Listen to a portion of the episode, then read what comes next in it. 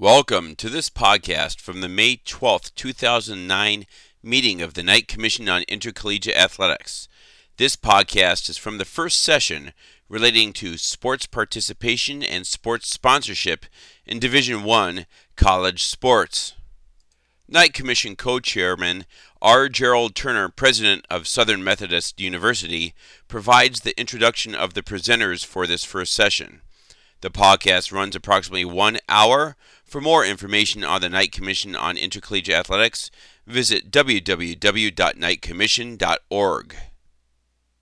And this particular session uh, will be on Division One athletic programs, the financial health of these programs, and uh, with particular focus on sports participation, the number of sports supported by Division One uh, universities, uh, how participation and sponsorship has changed over time, uh, how financial pressures have contributed to the changes that will be discussed, and then what projections are uh, for the futures. Uh, certainly the headlines uh, that have to do with the financial pressures that all of us are feeling as well as their implications for our athletic programs uh, are getting to be more visible all the time. And so we're delighted to have uh, two individuals with us to make presentations and then lead this discussion. Uh, the first is John Cheslock, and uh, John is Associate Professor in the Center of Higher Education at the University of Arizona. Uh, he's a labor economist, graduate of Cornell, and his research areas focus on uh, the economics of higher education with a special interest in tuition and financial aid policy, faculty labor practices, and uh, the role of Title IX in intercollegiate athletics. And so he's published a number of books in these areas also, we're, so we're very pleased to have you with us, John.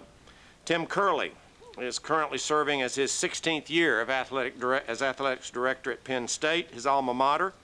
He also oversees the uh, expansive intramural club sport programs on the University Park campus, as well as the general recreational activities on campus. He's charged with the responsibility of athletic and recreational programs at Penn State's Commonwealth campuses. And in addition to running one of the most successful athletic departments in the country, um, he also has to run, or gets the opportunity to run, the recreational sports programs.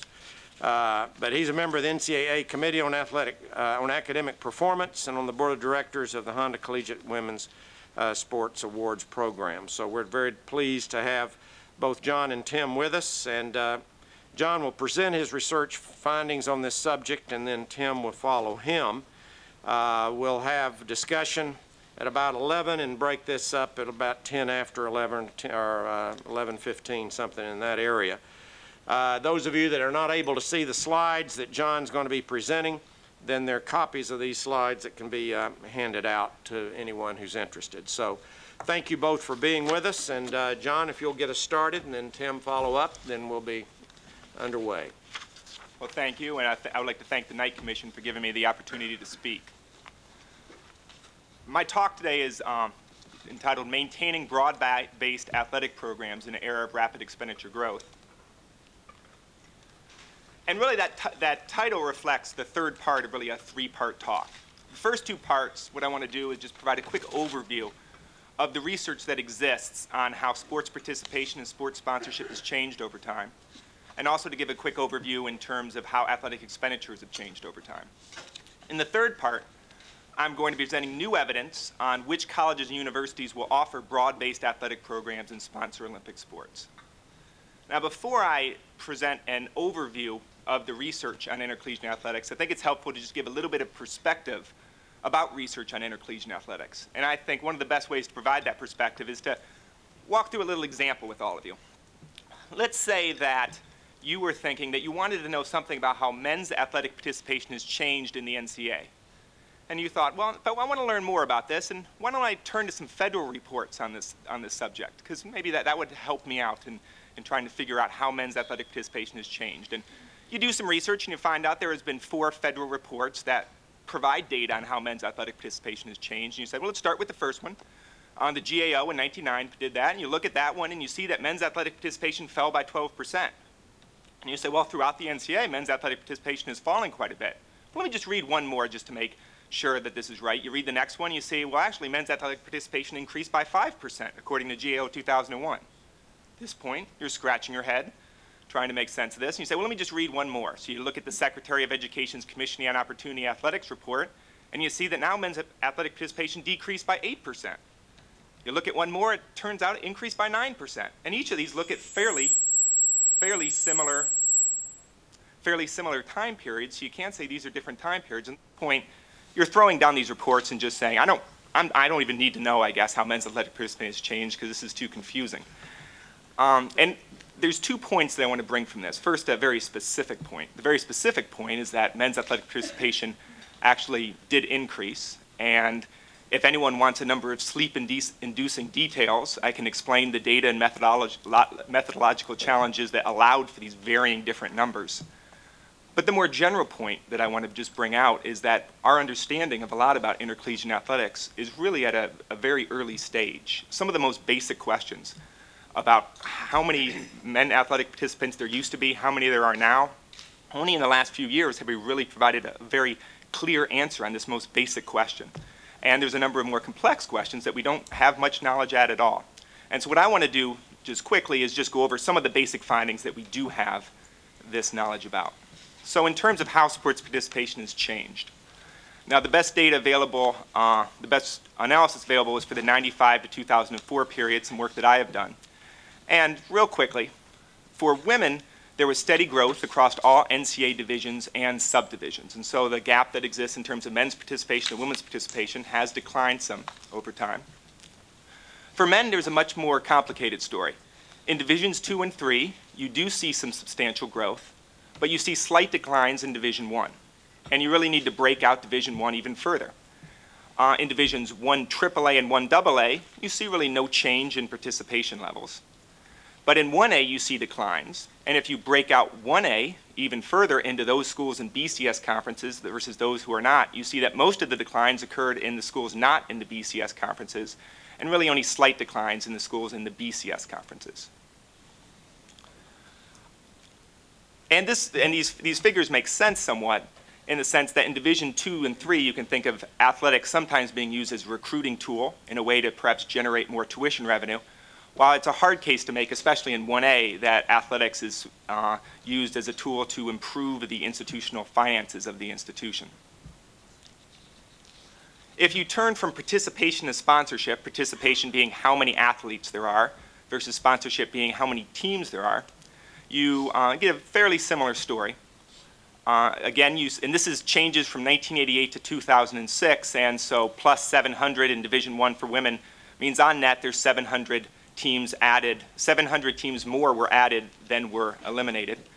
And you see, again, steady growth for women and a differential story for men, depending on which division that you're talking about. And overall roster sizes have been increasing in a lot of areas, so participation is changing due to sponsorship and due to changing roster sizes. Finally, one thing I always like to emphasize, if you take these numbers and you try to then say, oh, well then I know how an individual sport has changed, you will often uh, make some uh, incorrect statements. There are very different trends across sports, and one of the best ways to illustrate this is comparing gymnastics and lacrosse. If, again, this is 1988 to 2006, and if you look at gymnastics, you see there has been declines for every division for both genders, while for lacrosse there has been no declines and growth in every area except for Division One for men. So um, very different trends by sport. Now that's the first part of my talk. The second part, what I want to talk about is athletic expenditures. And something about athletic expenditures is that we know even less about expenditures than participation. And athletic expenditure data, and especially revenue data as well, is very hard to work with and contains a lot of errors, both systematic and unsystematic. And our knowledge is, is so limited in that it's only the last few years that we even had uh, sound estimates of just how athletic expenditures have changed year to year. Most of our previous estimates were based not on apples to apples comparisons across years you had the same set of colleges and universities in different years. And what I report are three studies put out in the last few years. Um, I, uh, my report in 2008 saw a 7% compound annual growth rate in Division I athletic expenditures between 95 and 96 and two other reports found pretty much close to a 7% growth rate as well. Let me just uh, uh, talk about some details real quick that will just help reduce any confusion. There's multiple ways to talk about how expenditures have grown over time. You can not adjust for inflation. You can, uh, or you can adjust for inflation aggressively using something called the Higher Education Price Index, less aggressively using something called the Consumer Price Index. Those figures are for the Higher Education Price Index, about a 7% growth rate annually. If you use the Consumer Price Index, you're talking about an 8 to 8.5%. If you don't adjust for inflation, you're talking about 11% growth rate. These figures are presented sometimes in different formats. It can lead to confusion. Whether you're talking about 11% growth rate annually, not adjusting for inflation, or a 7% growth rate after using the higher education price index, the word commonly used uh, to describe such growth rates is unsustainable. It's hard to sustain athletic programs where expenditures increase that much year to year. It's hard to make the budgets uh, uh, hard to make the budgets work. Now, if we just think about what could be the benefits of some level of expenditure restraint if you think about a 7% growth rate, what happens if we decrease it to a 5% growth rate? And most people would consider a 5% growth rate after aggressively controlling for inflation, again, would still, a lot of people consider that real, still quite high. So if I just took the median athletic program in Division One in terms of expenditures for fiscal year 2006, and then I project out their 2006 budget based on a 7% growth rate versus a 5% growth rate, you see that expenditures in 2007 would be about 715,000 less in 1A and close to 200,000 less in 1AA or 1AAA. So even if you could moderately slow down growth, you would be freeing up a fair amount of expenditures. And if you were able to do so in a way where it's throughout the NCAA as a whole, so that perhaps at individual institutions wasn't doing it unilaterally and harming their, their athletic revenues, then you could see the opportunity for more sports participation and sponsorship activities. Now again, the athletic expenditure data is, is not perfect, but those are the best estimates we have to date. Now, in terms of freeing up money to provide more participation in sponsorship activities, let's sort of talk about those. And what I want to do in this last part is sort of touch upon there's some debate there's been in terms of uh, Olympic sports, uh, sports like fencing and gymnastics that are less commonly offered, and you hear a lot of conversation about concerns that these sports won't be offered in the future. The NCAA and the USOC had a joint task force to investigate this issue a few years back. And so I'm going to try to connect some of the things I was talking about there to this issue of uh, things I talked about earlier, connect those to this issue of uh, the sponsorship of Olympic sports. And you could think of, it, first I'm going to start with just asking the question of who would we expect to offer Olympic sports?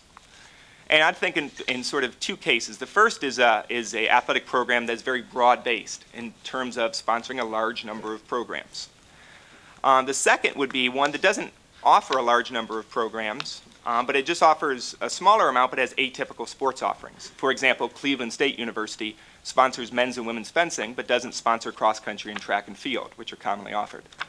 Um, on, the, on the first category, the broad base, you could sponsor 25, 30 sports, so you can offer the commonly offered sports as well as the less commonly offered ones. And who would be able to do that? Who would be able to have such a broad-based athletic program? I sort of thought about three cases. The first two are cases where uh, a athletic program has access to a lot of revenue. The first case being ones that is funded by substantial subsidies provided by uh, the university where they're at or donors. Uh, perhaps the most prominent case of that would probably be Stanford.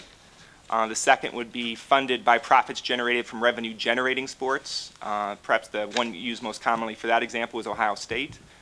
Uh, the third one is where you may not have more money than other athletic programs, but you, maintain, you have more effective cost control. And so you're able to offer more programs through that route. And the most classic example for that is probably the Ivy Leagues in the sense that they don't offer athletic financial aid. And so they're able to have much lower costs per sport than some other programs. So that's sort of a, con a, conceptual framework for thinking about these things, but let's, let's get into some data on sports sponsorship. Now, I show you there for 2004-05 the average number of sports sponsored. So in Division One, um, they average 19 sports for their men's and women's programs. Uh, Division Three is about 18. Division Two is 14. Two things that, will be helpful in thinking about this. First of all, I'm using 2004-05 data. First, because I already had those data up and running. It was easy to run this additional analysis. But the other thing you're going to see is that it's helpful to look at this because we're going to see some of the most broad-based programs in 2004-05, and we now know, since it's four to five years later, which one of those abandoned a broad-based approach. So that's going to produce some insights. The second thing that I'm going to sort of focus on in terms of defining a broad-based program is offering at least 25 sports. One could argue 20 to 25 is a fairly broad-based program as well, but for just the ease of presentation, I'm just going to focus on the most extremely broad-based, above 25. But a lot of the insights that I'm going to share today would also occur if I focused on 20 to 25. The analysis would just be a bit more messy. So as you see, if you, if you define it, the extremely broad-based is above 25, there's not many programs in Division II that offer that, even though there are some broad-based programs in the 20 to 25 range. A real quick focus on Division III. Most of the extremely broad-based programs are in two conferences. The uh, New England Small College Athletic Conference, every um, athletic program in, in that conference has at least 27 teams. The Centennial Conference has an average of 23, and these uh, would be in that first category, the four categories I presented earlier. They're very rich liberal arts colleges. Uh, you can think about Williams, Amherst, Haverford, um, Swarthmore. Those are the, the uh, colleges that are in those two conferences. No other uh, institution in Division III sponsors more than 26 sports, with the exception of St. Louis and MIT.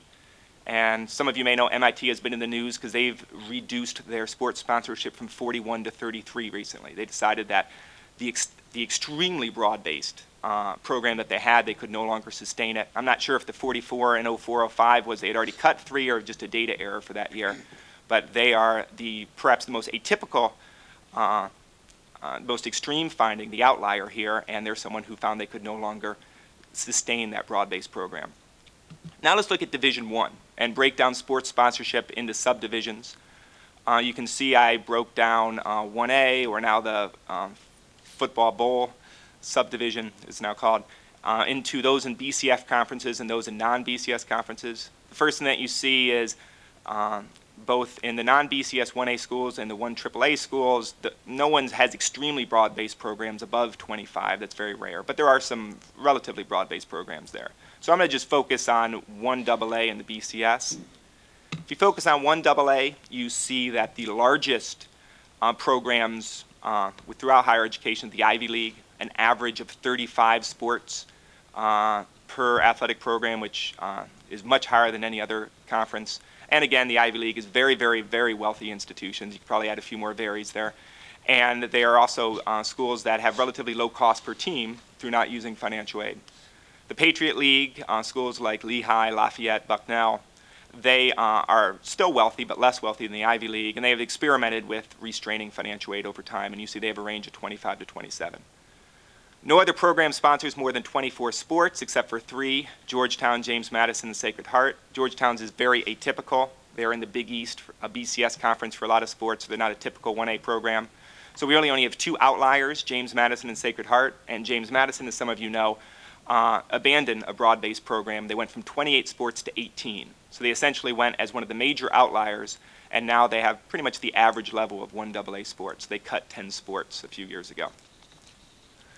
Now moving into the BCS uh, institutions, you see, uh, first of all, I show these figures by sport, and you can see that the Big Ten is the clear leader in terms of sports sponsorship with the SEC and Big 12 uh, near the bottom, and the other three in between.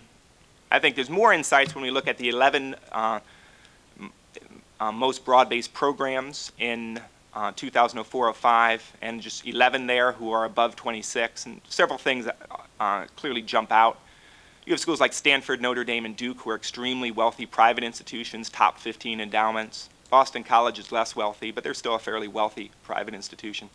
Then you have a number of public institutions and you're uh, talking about publics who some of them have large endowments and some of them who charge fairly high tuition for public, so they may be more wealthy as an institution, and then others like Ohio State, Penn State, Michigan, North Carolina, who have very strong followings for their athletic programs and can generate a fair amount of athletic revenue. Now, the clear outlier here is Rutgers, in the sense that Rutgers is the least wealthy of those 11 institutions. I think their endowment's around 120 or 130. And also, they don't generate a especially large amount of athletic revenue. And they are a school that um, reduced their sports from 29 to 23.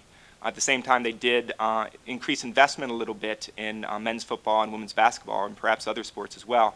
Um, but it makes sense that uh, the only way they could uh, sort of be up there with the most broad-based programs is through cost control. They don't have the revenues to do that. And why I found the outliers interesting, these, this is sort of new analysis I ran before this, and I just sort of tried to look at the data patterns, and it's not a very thorough analysis of this, not like the earlier re results that have been done over a number of years. This is new, new material. And the thing that really jumped out at me is every time I looked at a list, the outlier the one that you really were, were surprised that they had such a high number of sports there, given the amount of revenues they had access to, were the ones who have abandoned the broad-based philosophy. And so one could interpret these findings as saying that, you know, when you have this really steady growth over time, uh, 7% are over a year in expenditures, it's going to be hard to maintain a broad-based program. And the first ones you expect to go are the ones who don't have this natural source of revenue they can turn to. And you would expect if you did analysis between the 20 to 25 range, you'd be seeing some of the same things there as well. And I want to document that more thoroughly in the future. And so the question is, how many of these, these athletic programs that don't have large amounts of revenue continue to offer broad-based programs? And also the ones who have access to a large amount of athletic revenues, will they be able to continue to do that in the future? Those are sort of open questions. Real quickly, to go back to the, the topic of Olympic sports and just sort of talk about the role that broad-based programs play in that debate. Uh, if you think about the 321 Division One programs that exist, let's say you took the, just the, the 10% the, of those who ought, if you just looked at those who sponsor at least 25 sports, you'd be looking at just 10% of those 320, just about 32 of those 320.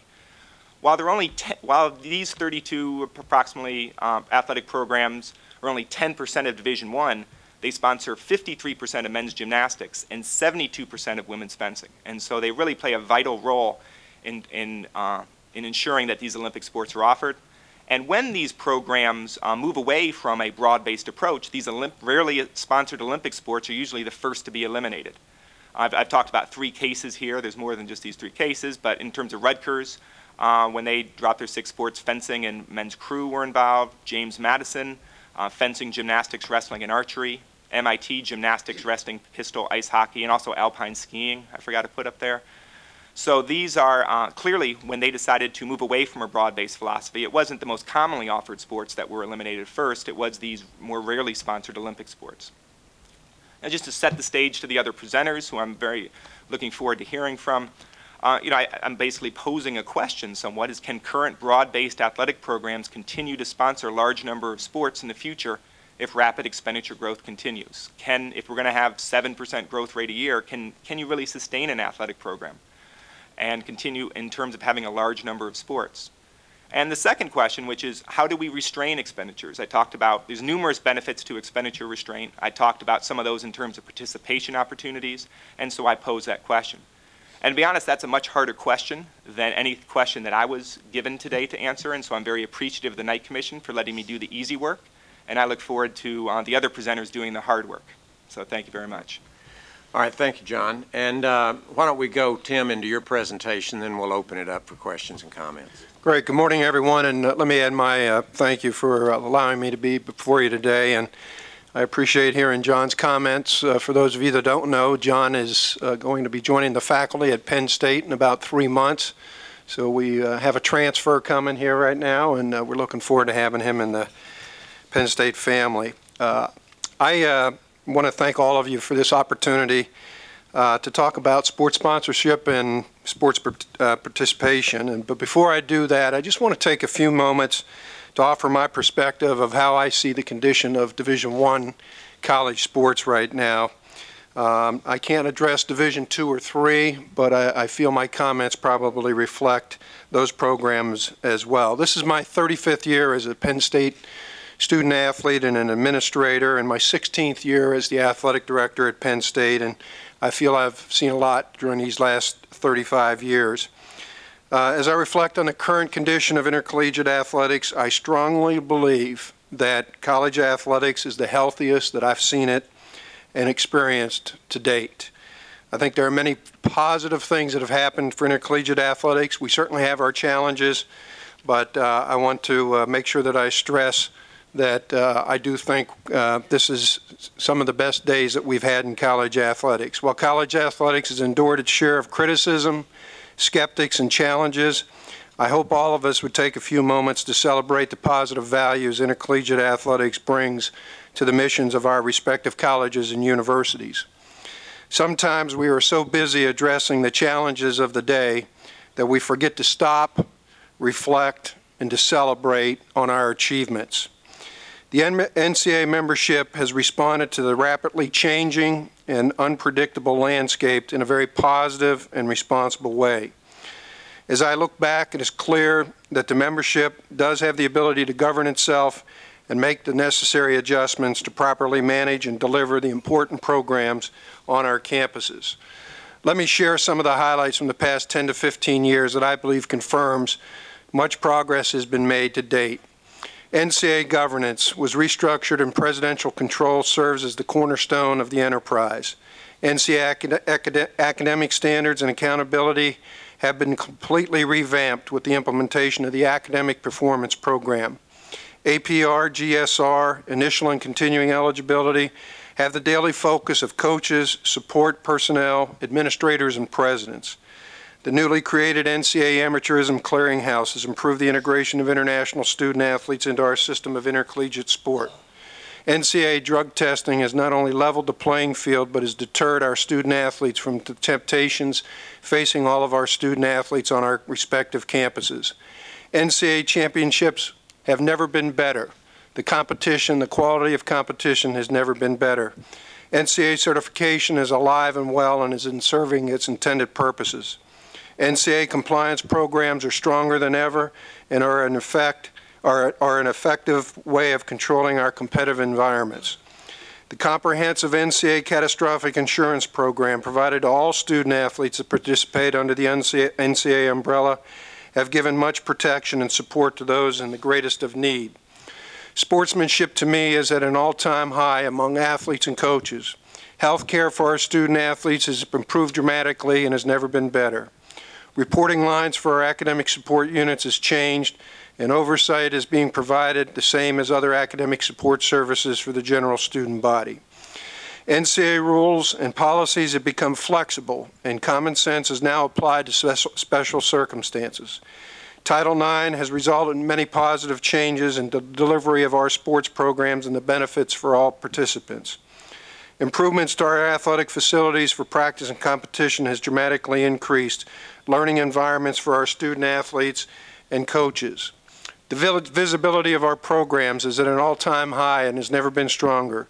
TV, internet, new media continue to evolve to connect our many constituencies to, in real time.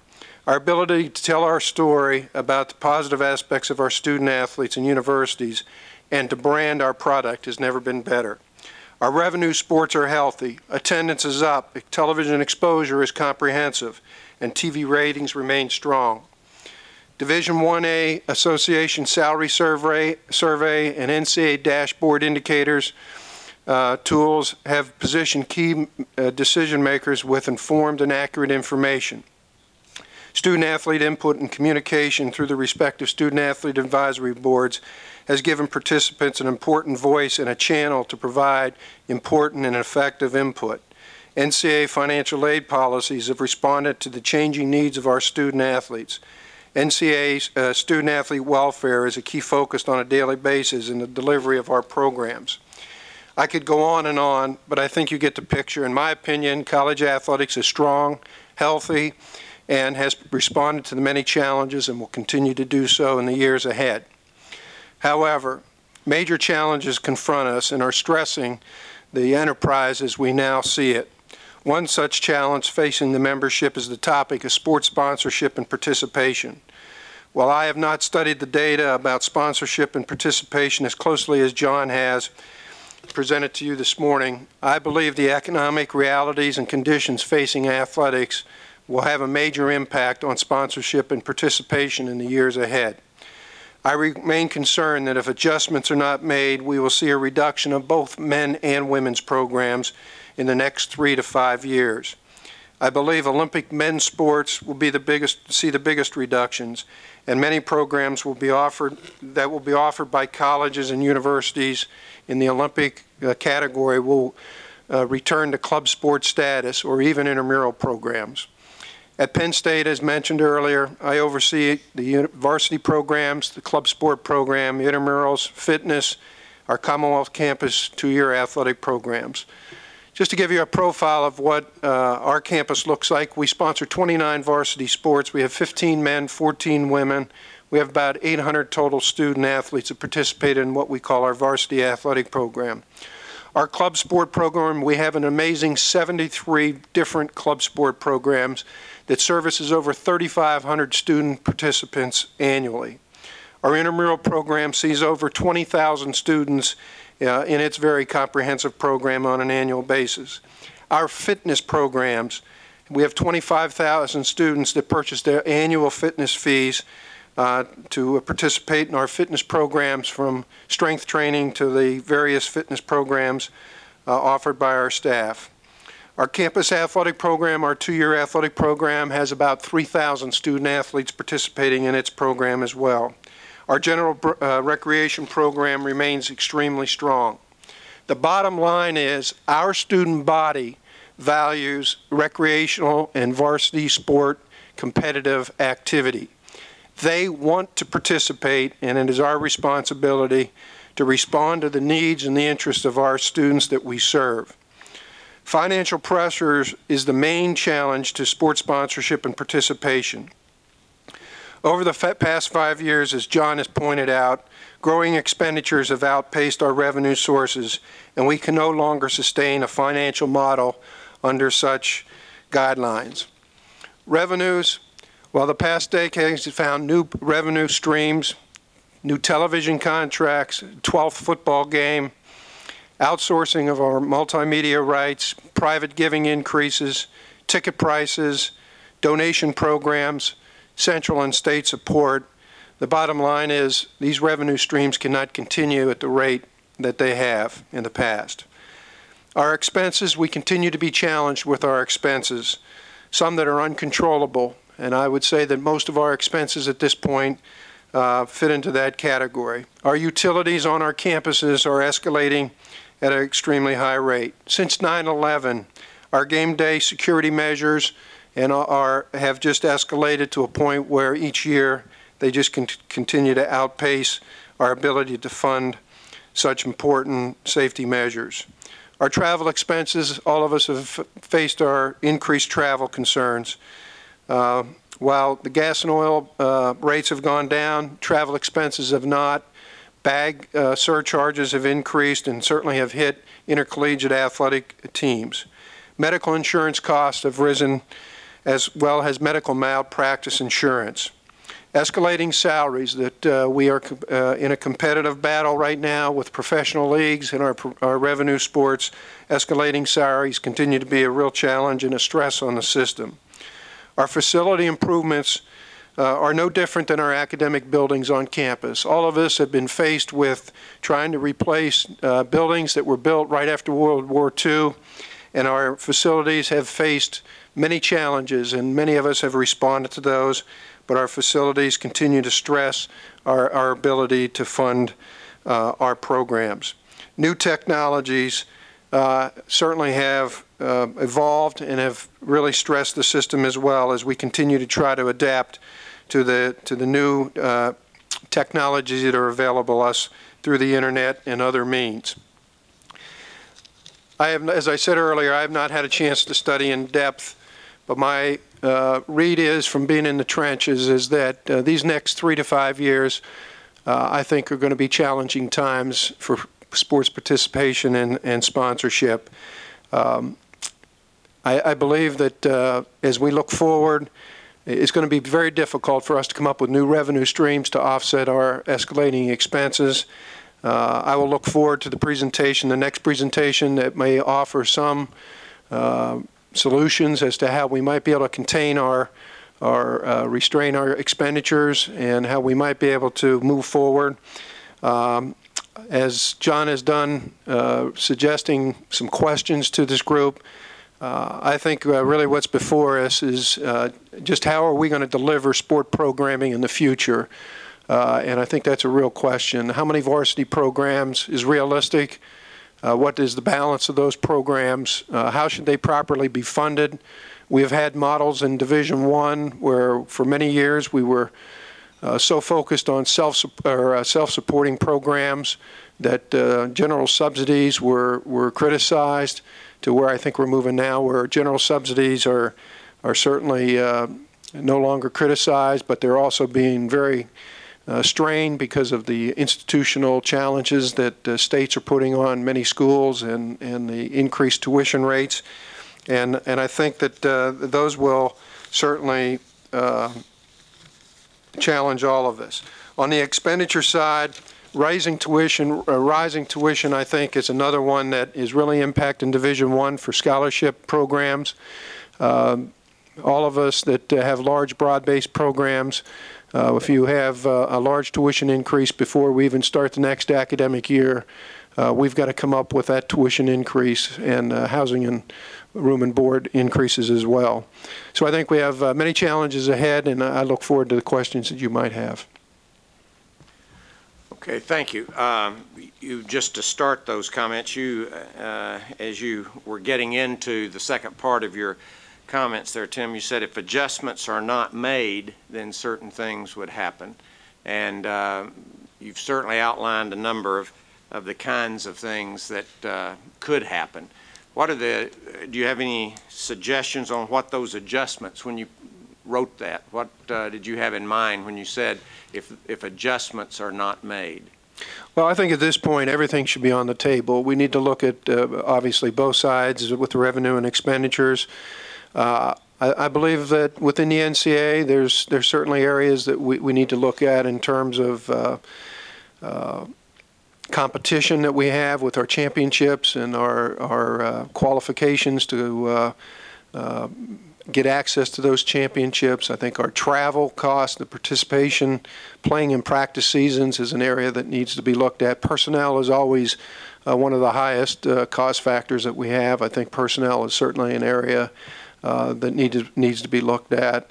Um, the number of competitions we have. We have a traditional sports season and a non-traditional sports season. I think uh, we need to look at uh, what exactly are we doing in the non-traditional sports seasons and how uh, much competition we provide in that opportunity. And just uh, right now, we are in a, in a, mode right now where we're 24/7, 365 with sports, and uh, I think at some point we need to look to see if there might be a way to, to give some relief to that. Uh, certainly, I don't have the answers, but I think those are some of the areas that need to be revisited. Okay, questions, comments from uh, commission members to either one of these? Or the expense issue in general? Okay, excuse me, Anita? Thank you very much, and thanks for those fast-moving reports. Um, sponsorship, when you say sponsorship, that means that it's not a part of the offerings of the college and that it's paid for outside of the, the tuition and fees that the student would provide. Does that also include the club sports, which are outside? Um, because, for example, in the case of Rutgers, um, what happened there, I know about it because of them rowing, that when they cut the men's rowing program, they lined up a bunch of alumni to pay for the cost of it and actually had committed millions of bucks to this, supposedly. Um, and were prepared to go forward, but the college said, nope, we made the decision.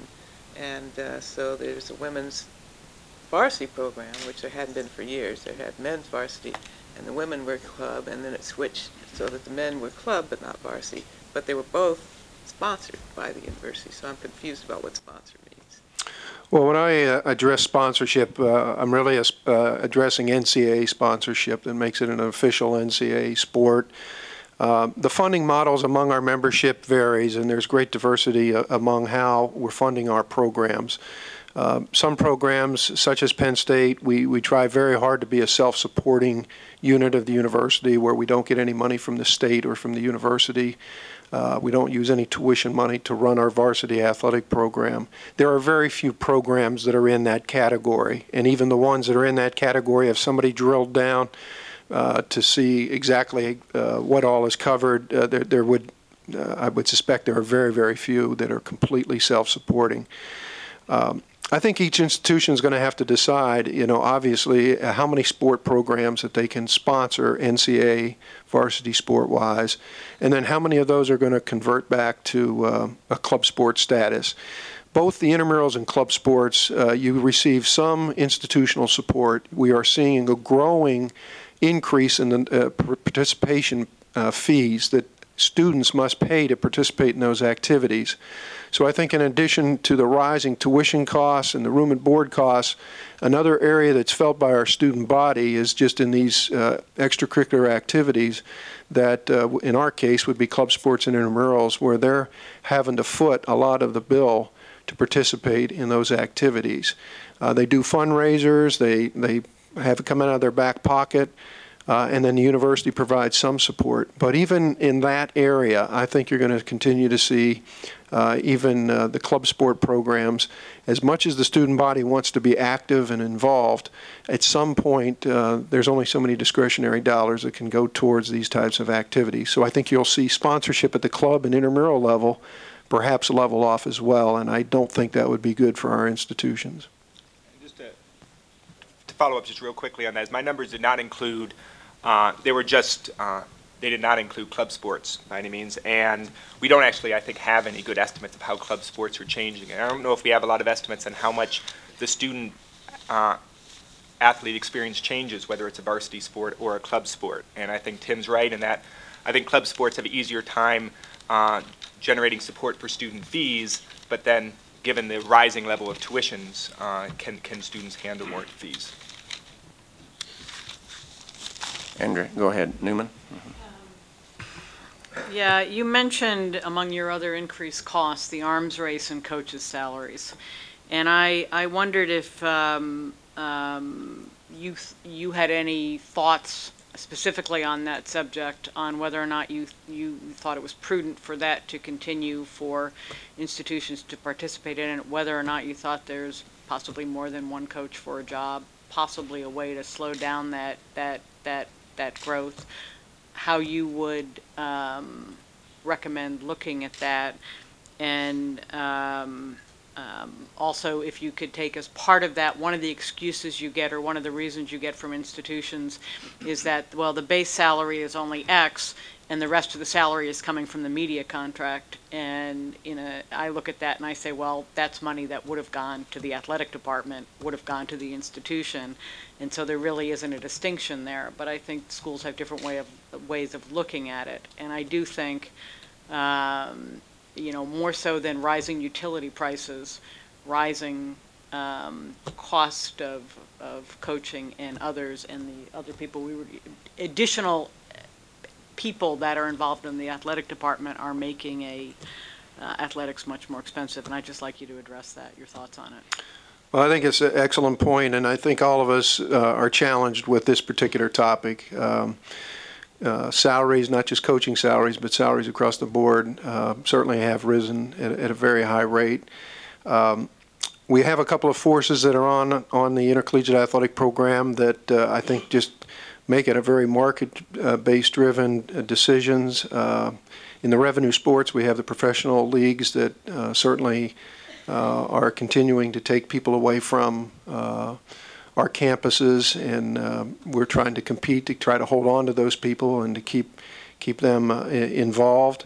The last time the NCAA, we went through uh, an effort to try to put a, uh, a lid on uh, compensation, uh, was not successful, and faced a major lawsuit that was not successfully defended. And um, so I, I, just think it's an area right now that.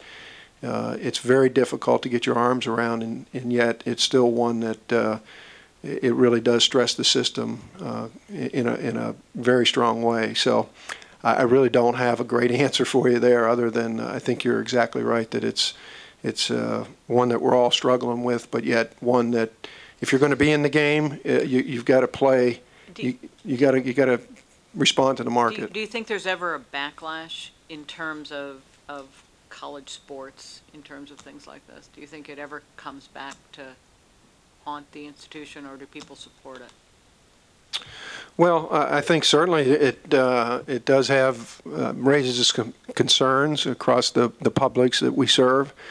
Um, to date, they've been able to respond and have had shown the interest to fund uh, through private support um, and donations and preferred seat licensing and and some of those new revenues uh, they've been able to uh, support it. But the question is, how much longer is that going to happen? And and certainly, could those resources be better used? But at the end of the day, as I said, you still have to uh, compete in the marketplace uh, for personnel, no differently than the academic side re- competes for, you know, the business professors are getting paid more than uh, people in the liberal arts, and um, you know, there's there's just those differences, and uh, we're in, we're in that uh, zone right now. Uh, Hodding and then Brit. This is the Knight Foundation Commission on Intercollegiate Athletics, and I don't want to get far off of it. But uh, you both raised something which was, to me, exhilarating and then depressing. exhilarating, and you spoke of 20,000 students who are doing intramurals or club, and 22,000 or so who are in one form of uh, fitness program or another. Um, my question, and then an assertion. My question is, generally speaking, in uh, major American universities, is that percentage of uh, the undergraduate body given that kind of opportunity to do what everybody claims sports is so valuable for doing, which is to give them an experience outside the classroom and bonding and what have you? Are you pretty out of line with the majority of universities when it comes to intramurals? Well, I, I would say we're pretty much in the mainstream, and certainly we have some presidents around the, the table here. Uh, our student bodies want to be active. They they, right. they, they, they do, and so um, I think at all levels, Division One, Two, and Three, many schools have invested in their these areas from a recruitment tool because that's what students want, and uh, so I think it's it's pretty mainstream, and uh, uh, I just I, think the question coming before us is not only how do we fund the varsity athletic programs, but how do we fund these other opportunities? Right now, student fees and student activity fees have been a large component of that. But certainly, as tuition grows and tuition and, and student fees grow, room and board, it, it becomes a real challenge for our students to, to be able to fund it. And so, just to follow up then, you, you're suggesting strongly that this, what you suggest is across the board commonplace of intramural and club sports is going to be as stressed, if not more, than big time athletics. I believe it will be. I don't think it will be as visible, obviously. Uh, certainly, when, when varsity sports are dropped, uh, everybody hears about it. But uh, I think you'll see on campuses it will be stressed as well across the board. Brit.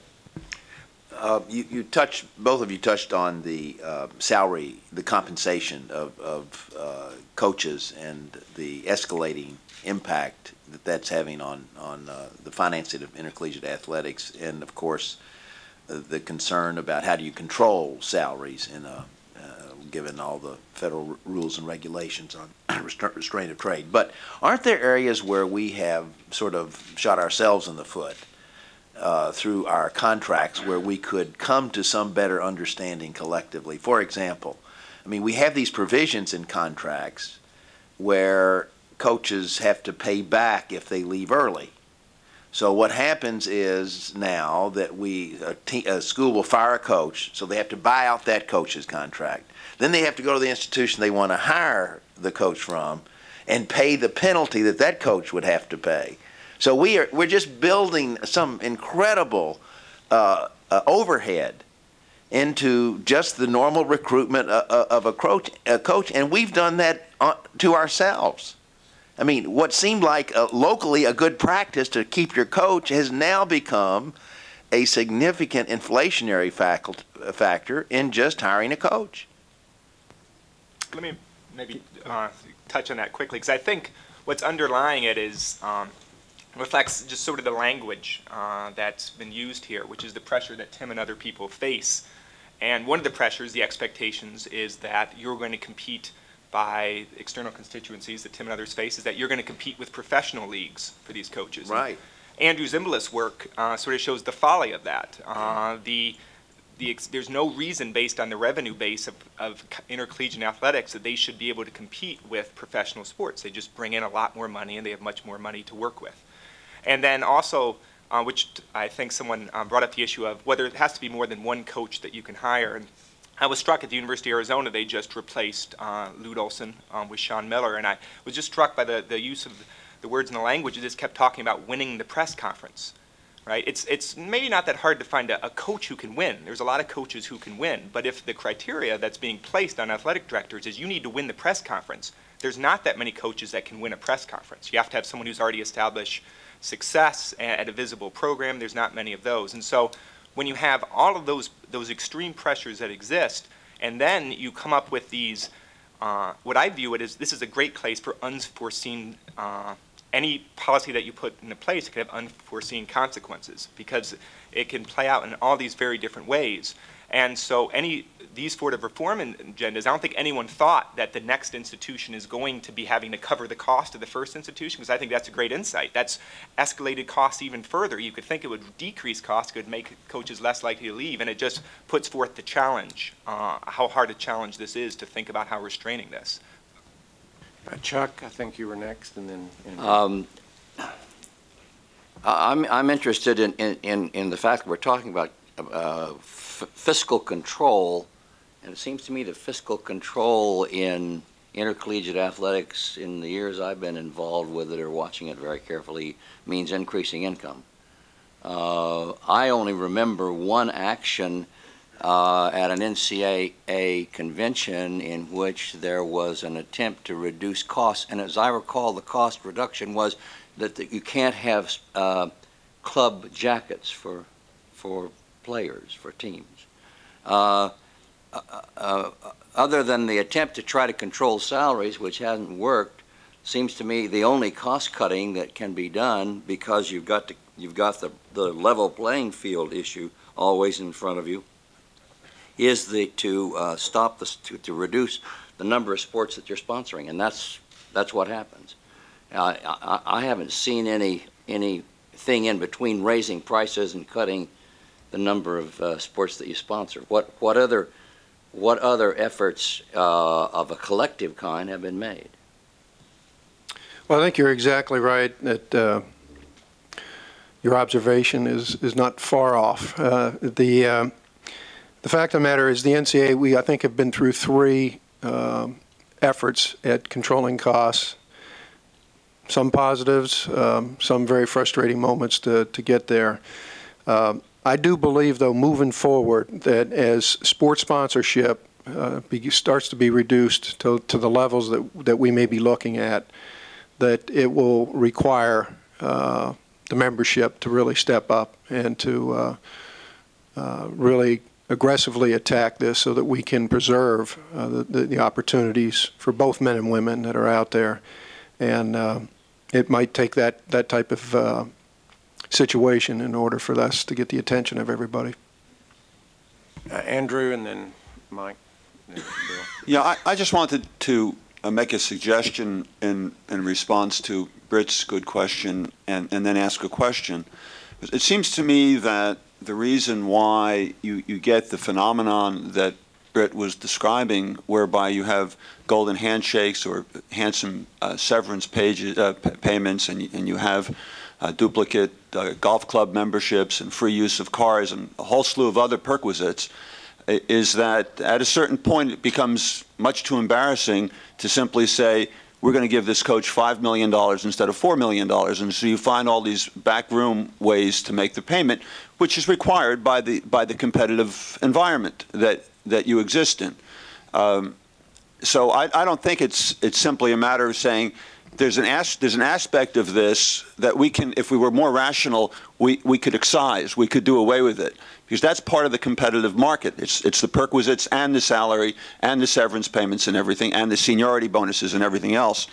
Uh, but I think also that the, the comparison to, if we're talking about basketball, to the NBA or, or to, to the NFL levels of salaries, and arguing that the, the coaches' markets are congruent or overlapping is, is probably correct. And, and as John pointed out, it doesn't make any sense economically when you're looking at the top 30 or so uh, Division One basketball programs generating revenue between 10 and 15 million dollars, and the NBA teams on average generating 140 million dollars, or somewhere in the neighborhood of 10 times as much, that the, the, the, the NCAA program is expected to meet the competitive level of, of the NBA program. And even when somebody like Calipari and many other coaches have tried their hand at the NBA and they're clearly not successful.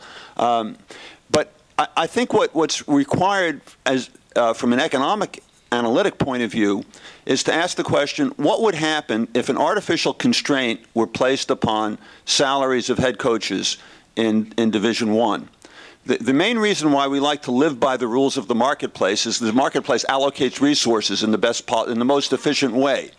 But if we had an artificial constraint on salaries, I would argue that it wouldn't reallocate resources in any way whatsoever. Uh, we'd still have the same talent of coaching in Division One that we currently have.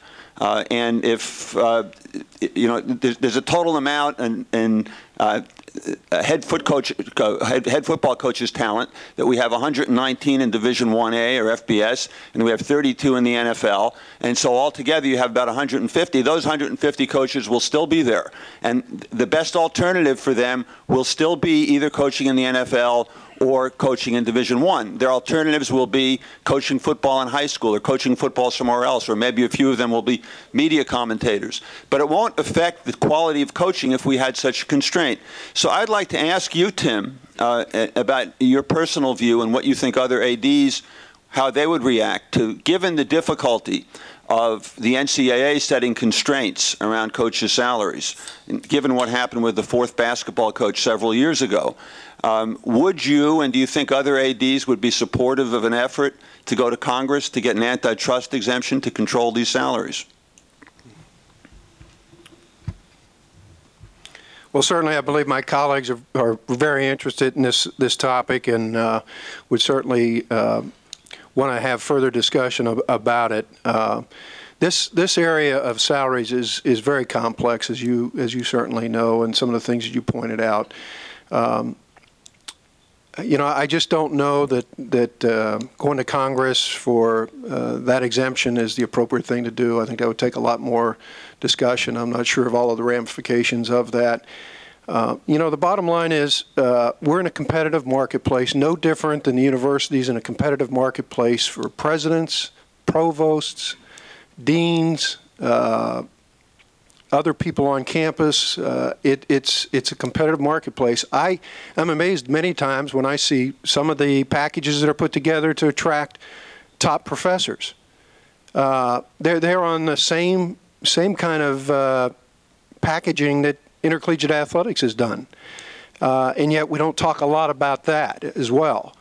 And I know we're not here today to talk about the other side of the university, uh, and I'm not certainly being critical of that, but the fact of the matter is, salaries is, is just a very complex area that, uh, you know, if it's appropriate to get an exemption, uh, yes, I think that they would be. But I'm sure there's other ramifications of that that I certainly am not aware of, and I'm not sure my colleagues at this point are either. Okay, Mike and Bill, and then we'll need to wrap up.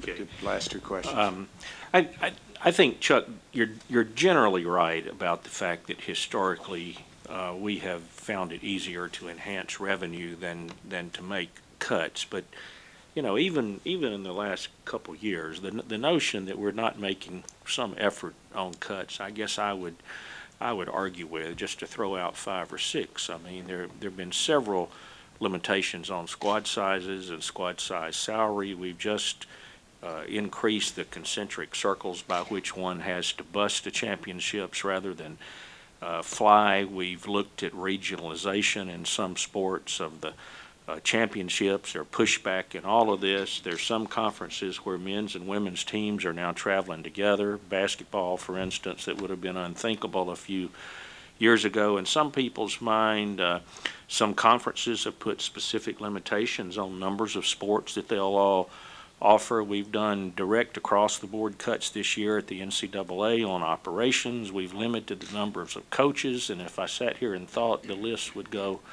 on and on. Now, you could argue that some of these are at the margins, and, and I think that's uh, uh, right.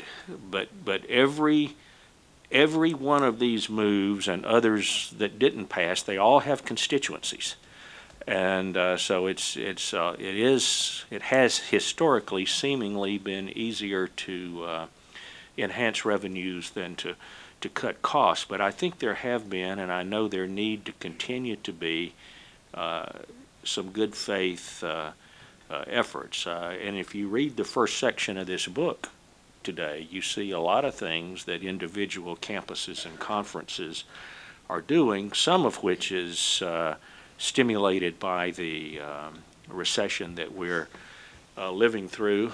But there, there are whole industries right now that are that are doing well because of the recession. I took some shoes into a shoe shop to be half soled recently, and I've known this guy forever at the little college shoe shop, and he said, Dr. Adams, I've never been so overrun with business. I'm getting rich. Now, I don't think he really is, but uh, he had piles of shoes where people are not throwing things away. And I, I think there's some of that mentality uh, creeping in. I, I hope it is, and, and I hope people will continue to send us suggestions because, again, I agree with you that generally our posture has been that we've enhanced revenues quickly enough to not have to do some tough things, but we have made a number of uh, efforts, and I think we'll make more.